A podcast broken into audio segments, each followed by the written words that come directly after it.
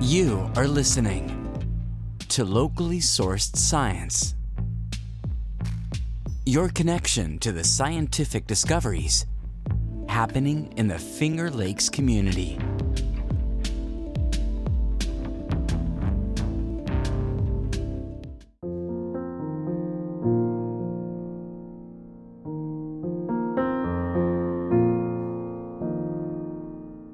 I'm Fred Balfour, and you're listening to Locally Sourced Science. In nearly every episode of our show, we highlight the research of local scientists. One might wonder how they became researchers. Is it possible that first they made observations about something in the natural world that fascinated them? Maybe they had a teacher, camp counselor, mentor, or friend who encouraged them to learn more. In today's show, you'll hear about different programs in which mentors help students learn more about science. First, you'll hear Esther Rakusin's interview of Dr. Kelly Liu, a professor in the Department of Molecular Biology and Genetics at Cornell University. She is one of the organizers of a summer research experience for undergraduates, also known as the REU program, in her department. During the interview, Dr. Liu describes how the REU program introduces students to the experience of developing, working on, and presenting a research project. For our second interview, Candace Limper speaks with Cornell graduate student Lisette Payero.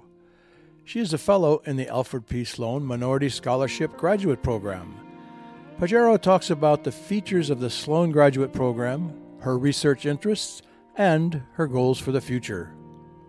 In the last segment of today's show, we hear about how some local K 12 students are learning about STEAM fields that is, science, technology, engineering, art, and math fields.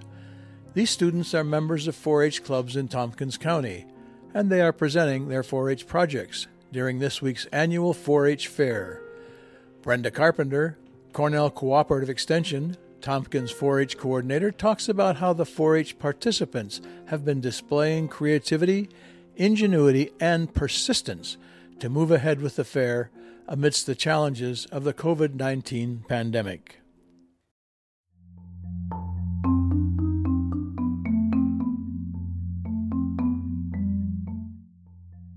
I'm Esther Rakusin for Locally Sourced Science. United States based graduate programs in the sciences want to attract more applicants who are first generation college students, people of color, or from indigenous backgrounds. In order to try to introduce these students to doctoral research programs, universities around the country have developed summer research experience for undergraduates, or REU programs. To learn more about one REU program happening at Cornell, I spoke with Professor Kelly June Liu, one of the directors of the Molecular Biology and Genetics Summer Research Experience for undergraduates. She directs the program with Professors Volker Vogt and Tim Huffaker. The program receives funding from the National Science Foundation, or NSF. To start off, I asked her how her department reaches out to the students that they hope will apply to their summer REU program our faculty attend some of the conferences that are uh, primarily targeted to minority students. For example, one of them is the annual biomedical research conference for minority or ABRCMS um, conference. The other is the SACNAS or Society for Advancement of Chicanos, Hispanics, and Native Americans in Science. We also, um, so Volker in particular work with Laura Southard at Cornell, um, work with the Leadership Alliance program. So this is a program that had 30 uh, top universities in the country. Um, they have an annual conference. Again, uh, our faculty participate in those conferences and interact with undergraduate students who attend the conference. Once our program got funded by the NSF. The NSF BioREU has a website that basically lists all the summer RU programs. And that actually is uh, really the central point where um, most of the undergraduate students around the country will go visit and then and they can look at which program is more appropriate for them, they can apply. I then asked Kelly Liu what the REU students' experience is like. So, the REU program is um, for basically 10 weeks of intensive research um, at Cornell in a, a, particular lab. So, once they're here, um, pretty much we expect them to um, to be doing research full time. But we also have various activities that are specifically organized to um, enrich the experience of the RU students during the summer. One feature of the enrichment experience is a weekly lunch meeting. Here, Dr. Liu explains. So there are two components in the weekly um, lunch meetings. During the first half of the meeting, we have our participating faculty mentors um, giving talks on their research as well. You know, sort of not just specifically what they do in the lab, but also talk about the background um, that's related to their research. Um, the, the, the goal for these scientific talks is to expose our students to the broader area of cell signaling. So our RU program um, has a focus on molecular biology and genetics of cell signaling. And then the second half of the lunch meeting, we basically um, talk about um, how to apply to graduate school, how to prepare your applications, and we invite current Cornell students to have a panel with our RU student talk about what life is like at Cornell or in graduate school. Another component of the program consists of advising students how to write a research proposal and present their work.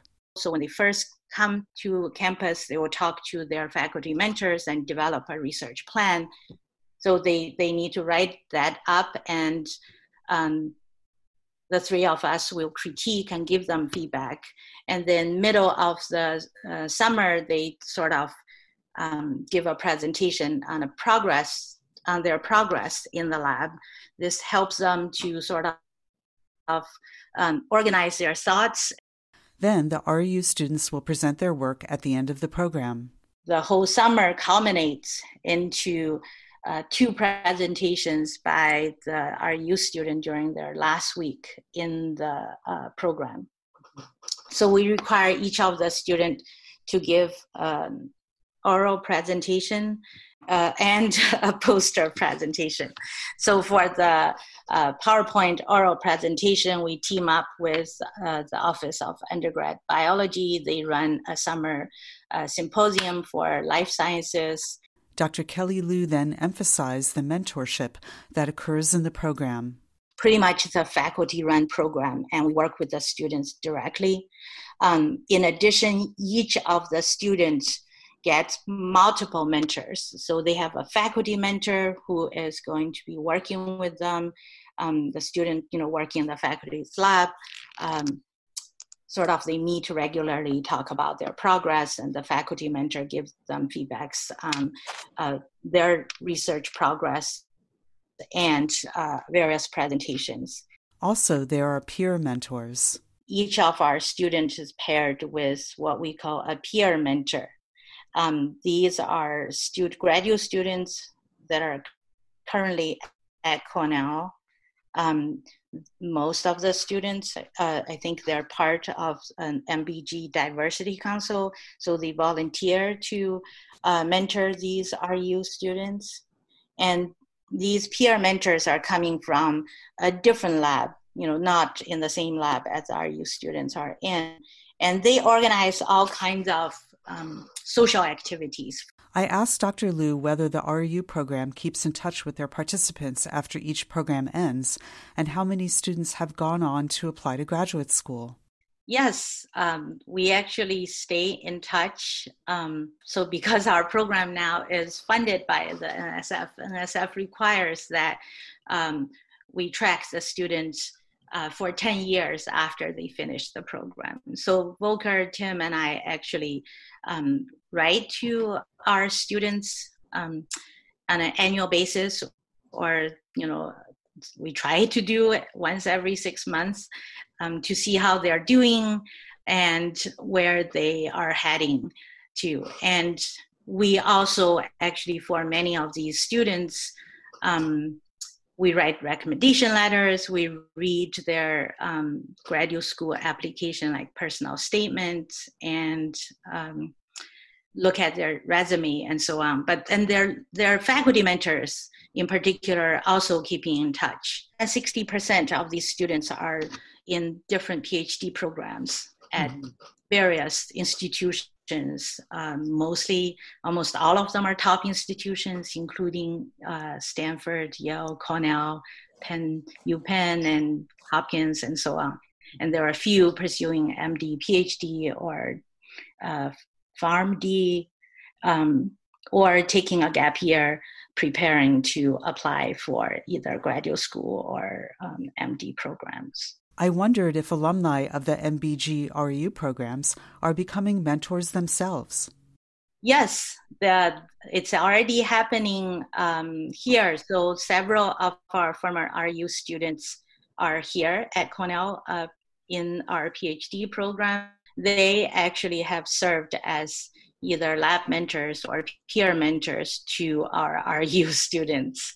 Um, and we hope you know we, we, are trying to get all the ru students stay connected so that um, the former ones will serve as mentors to new ru students or wherever they, they are in their new institution. Our hope is that by experiencing cutting edge research during the 10 weeks that they are here they will find their love for research and pursue research um, in graduate school and down the road mentor additional students, sort of have a rippling effect in society. Due to the COVID 19 pandemic, the 2020 Molecular Biology and Genetics RU program had to be canceled.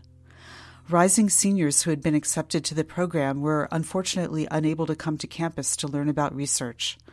But Dr. Kelly Liu says that those students have been able to participate in an online Leadership Alliance program. For Locally Sourced Science, I'm Esther Rakusin. You are listening to Locally Sourced Science. Do you have any local science news to share? Tweet us at FLX Science Radio or send us an email at locally sourced science at gmail.com. Also, check out our podcast at locallysourcedscience.org. At that site, you can subscribe to new episodes on iTunes, Stitcher, Spotify, and other podcast apps. Now, here is Candace Limper's interview with graduate student Lisette Payero. Hi, everybody. Welcome to Locally Sourced Science. My name is Candace Limper, Oh, hi. Thank you for having me on. Uh, my name is Lisette Payero, and I'm a second year student uh, in the BMCB program at Cornell, uh, and I'm currently working in the Alani Lab. So I'm under the understanding that you have a fellowship.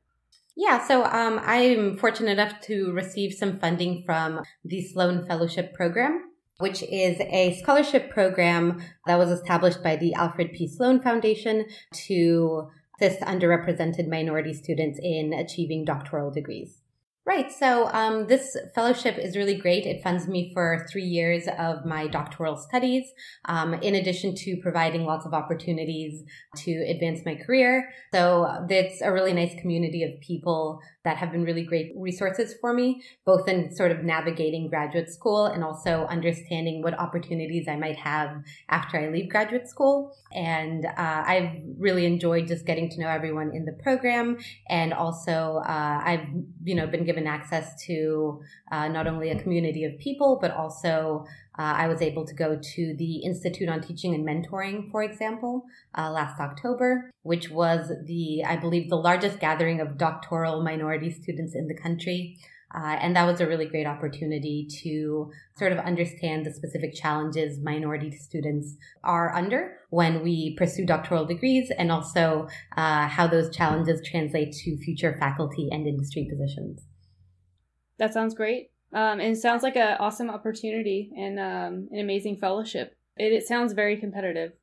Yeah, certainly. My understanding is that it is a reasonably competitive fellowship. The nice thing is that the Sloan Fellowship Program does partner with certain institutions, including Cornell. So applying for the fellowship was actually very simple. Uh, it was sort of wrapped up in applying for graduate school. I just had to submit one additional essay. So I didn't have to sort of be faced with how challenging, you know, applying for this kind of funding uh, would be because it was actually made really convenient through the, through the partnership with Cornell. So with this funding, what are you currently researching in the lab? Right. So, um, like I said, I work in the Alani lab here at Cornell, and we are we are a DNA repair lab, uh, doing most of our work in yeast. So I specifically focus my research on meiosis and meiotic recombination. Um, and it's a really cool uh, sort of field that I'm in where I look at how DNA repair factors actually are repurposed uh, to perform novel functions during meiotic recombination. What are the broad impacts of this research? Well, we do pretty basic research, but DNA repair in general as a field has uh, really broad implications for uh, human health studies, specifically cancer studies. Um, and so it's really exciting to be involved kind of at the ground level of giving a really foundational knowledge of how these mechanisms work. What are your career goals? Right. So I'm still trying to research what potential career goals might be. I really do love the idea of pursuing academia for the rest of my life. I really enjoy mentoring. I've enjoyed a lot of the mentoring positions that I've been in as a graduate student and as an undergrad. Uh, so I really love the idea of, you know, perhaps having my own lab, being a PI at a smaller institution where I could focus on helping undergrads really discover a passion for research. I know I've been given a lot of opportunities throughout my academic career, and I'm really grateful for them. So it would be really uh, fantastic to be able to do that for other people. Well, sounds like you're on your way.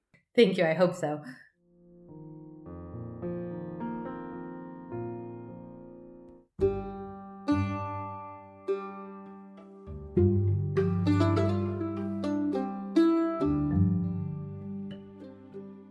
I'm Esther Rakusin for Locally Sourced Science. When many people hear about 4 H clubs, they think about youth raising farm animals and showcasing them at fairs. Actually, 4 H clubs provide the opportunity for youth to learn about, prepare, and present all kinds of scientific exhibits and present them to the public. The Cornell Cooperative Extension of Tompkins County supports 4 H clubs, and the 4 H Fair started Monday, July 20th and runs to Friday, July 24th. But this year, because of the COVID 19 pandemic, the fair is very different. There are virtual events and events that will take place at 4 H Acres. To learn more about the 2020 4 H Fair, I spoke with Brenda Carpenter. She is the volunteer coordinator at the Cornell Cooperative Extension Tompkins County 4 H and association administrator of the 4 H Club. I started out by asking Brenda how this year's fair is different from all the previous ones. She began by talking about how this year 4 H had to restrict attendance to only participants and their families and the evaluators. That was a pretty hard decision for us to come to, um, but we've been working since March 24th on a plan that can comply with all of the CDC regulations and the health department regulations and all of the mandates that are coming from the governor's office. And what we realized pretty early on was that we had to manage the density of the crowd of people that would be there. And uh, there would be just no way that we could uh, invite the public to come in this year one of the big changes that we had to make in our plan this year uh, was to move our evaluations, which traditionally would be held inside our main exhibit building. Um, we have moved all of our uh, exhibit evaluations to our pole barn, where it's an open atmosphere, it is an outdoor environment. Um, some of the other precautions along with that that we've had to place, we would normally have two exhibitors and two evaluators at a table. And this year we have one evaluator and one member sitting at opposite ends of the table so that they are six feet apart, um, keeping in mind that social distancing, which we're still all very much aware of. I then asked Brenda about the 4 H participants. How old are they, and what parts of the county do they come from?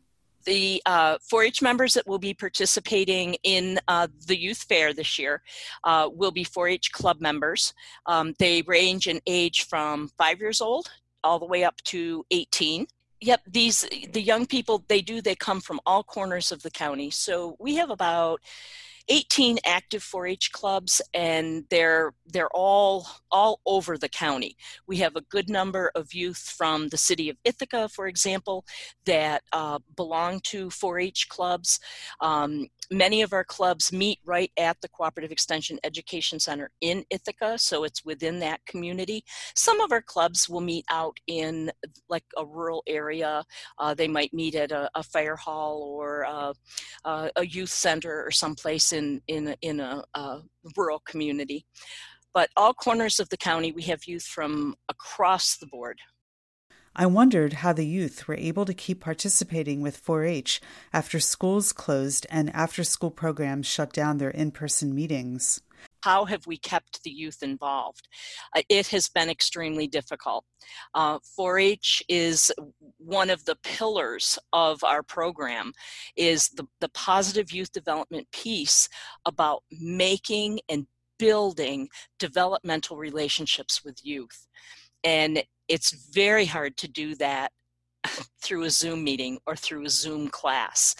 Um, many of our clubs, in fact, most of our clubs, um, very early on started connecting with their members through Zoom. They were not able to meet in person until I would say maybe early June is when uh, we got direction from our state 4 H office that we could begin to gather groups, small groups of children together for uh, 4-H club meetings. So anything that has been done since uh, March 13th has been done virtually. As much as that has been a steep learning curve for me, the, the youth have handled it extremely well, have taught me many lessons on how to put together a good Zoom meeting and what we can make happen virtually.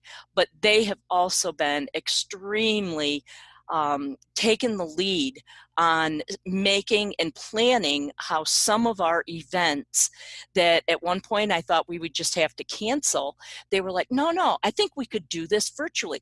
Things like our talent show. They came up with the idea and the process of how to do a talent show virtually. So it's it has certainly been challenging, but when I look back and I think about, you know, the the the different direction that we have had to take to increase our knowledge and our skill set, and especially those life skills of being resilient and critical thinking about overcoming problems and challenges and being persistent, um, they are invaluable, and they're many. Brenda Carpenter then talked about some of the different areas of science the 4 H youth have been studying and will be presenting at the fair. I had the, the right leaders come together and they really wanted to start a club that would focus on STEM activities. And I thought that was great. This is such a great need in our area, and kids love this topic. So they got together and they organized a STEM club, and they thought that that would be their name. Well, at the first meeting, part of 4 H youth development is youth voice, and that we really listen to what our young people are, are saying and telling us. And they brainstormed a list of activities that they wanted to do, set their goals for the year. One of the things that they decided on was that we are living in such a, a culturally rich and diverse community with within the the theater arts and the arts area, they felt that it was necessary to add arts to the STEM program. So instead of a STEM club, they created a STEAM club, which is another catchphrase, very, very popular and gaining enthusiasm. And they, uh, their name, the name of their club is the S team. So it's still S T E A M, uh, science, technology, uh, um, engineering, math, but they've added in the arts. That concept covers just about every single area that we program with in 4 H, uh, whether it is um, computer science, mechanical science, engineering, but also things like culinary arts, there you know there's a great deal of science that goes into cooking and baking and food preparation photography clothing and textiles and plant and animal science. So the 4-h fair is the opportunity for these members to ex- to exhibit and to get feedback on these projects that they have been working on this year. Another area that i just want to touch on quickly is um, we have four different challenge contests at the fair. Uh, we do a dairy challenge contest, a livestock challenge, plant science, and a consumer and family science challenge contest. And each one of those areas, I would say, is, is where they really get into uh, questioning and, and, quizzing the youth and the topics of science and the STEM field really do come into play. One distinct feature of the 4 H fair is that the students present their projects to evaluators rather than to judges. Here, Brenda explains the distinction. Our evaluators are very carefully chosen volunteers from the community. Many of them are professionals in the area. For example, photography. We will bring in professional photographers. They have been trained. They have have uh, been provided, um, you know, information on what we are looking for when we do evaluation. A couple things that are unique about our evaluation process is that we do conference evaluations, which means there is a conversation with the 4-H member on that that project.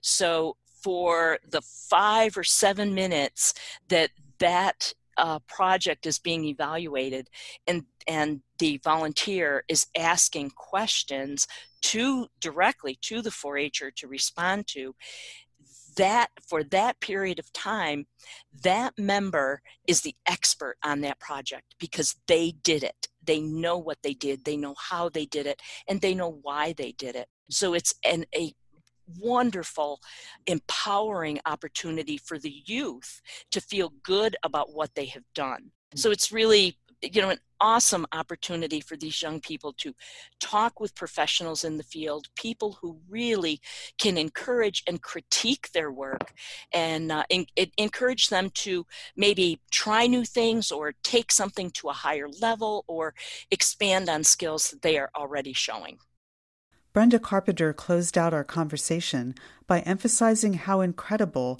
the Teen Fair board members were in being able to put this fair on during the pandemic. You know, I just can't give the teen members of our Youth Fair Board enough praise for bravely working through these huge disappointments this year and, and helping us to overcome so many challenges. We have 10 very dedicated teens that met, um, they met monthly putting together a plan for fair. And I know at our March 24th meeting, the chair of our fair, who was a teen, she said, this is her one time to, to be, you know, really shine as far as building those leadership skills for FAIR. And she said, I thought for sure that we were done meeting and FAIR was just going to be a, a, another disappointment. And she said, I can't believe that we just, we continued to meet via Zoom and made all these plans. Um, the teens have just been remarkable and they really deserve a lot of credit for being creative thinking outside the box, turning sad faces and even tears into rays of hope and sunshine that we now see, and we have an event that they can all look forward to. Carpenter wants our listeners to know that local youth can start signing up to join a 4 H club in October. The website is ccetompkins.org. Uh, call us at 272 2292.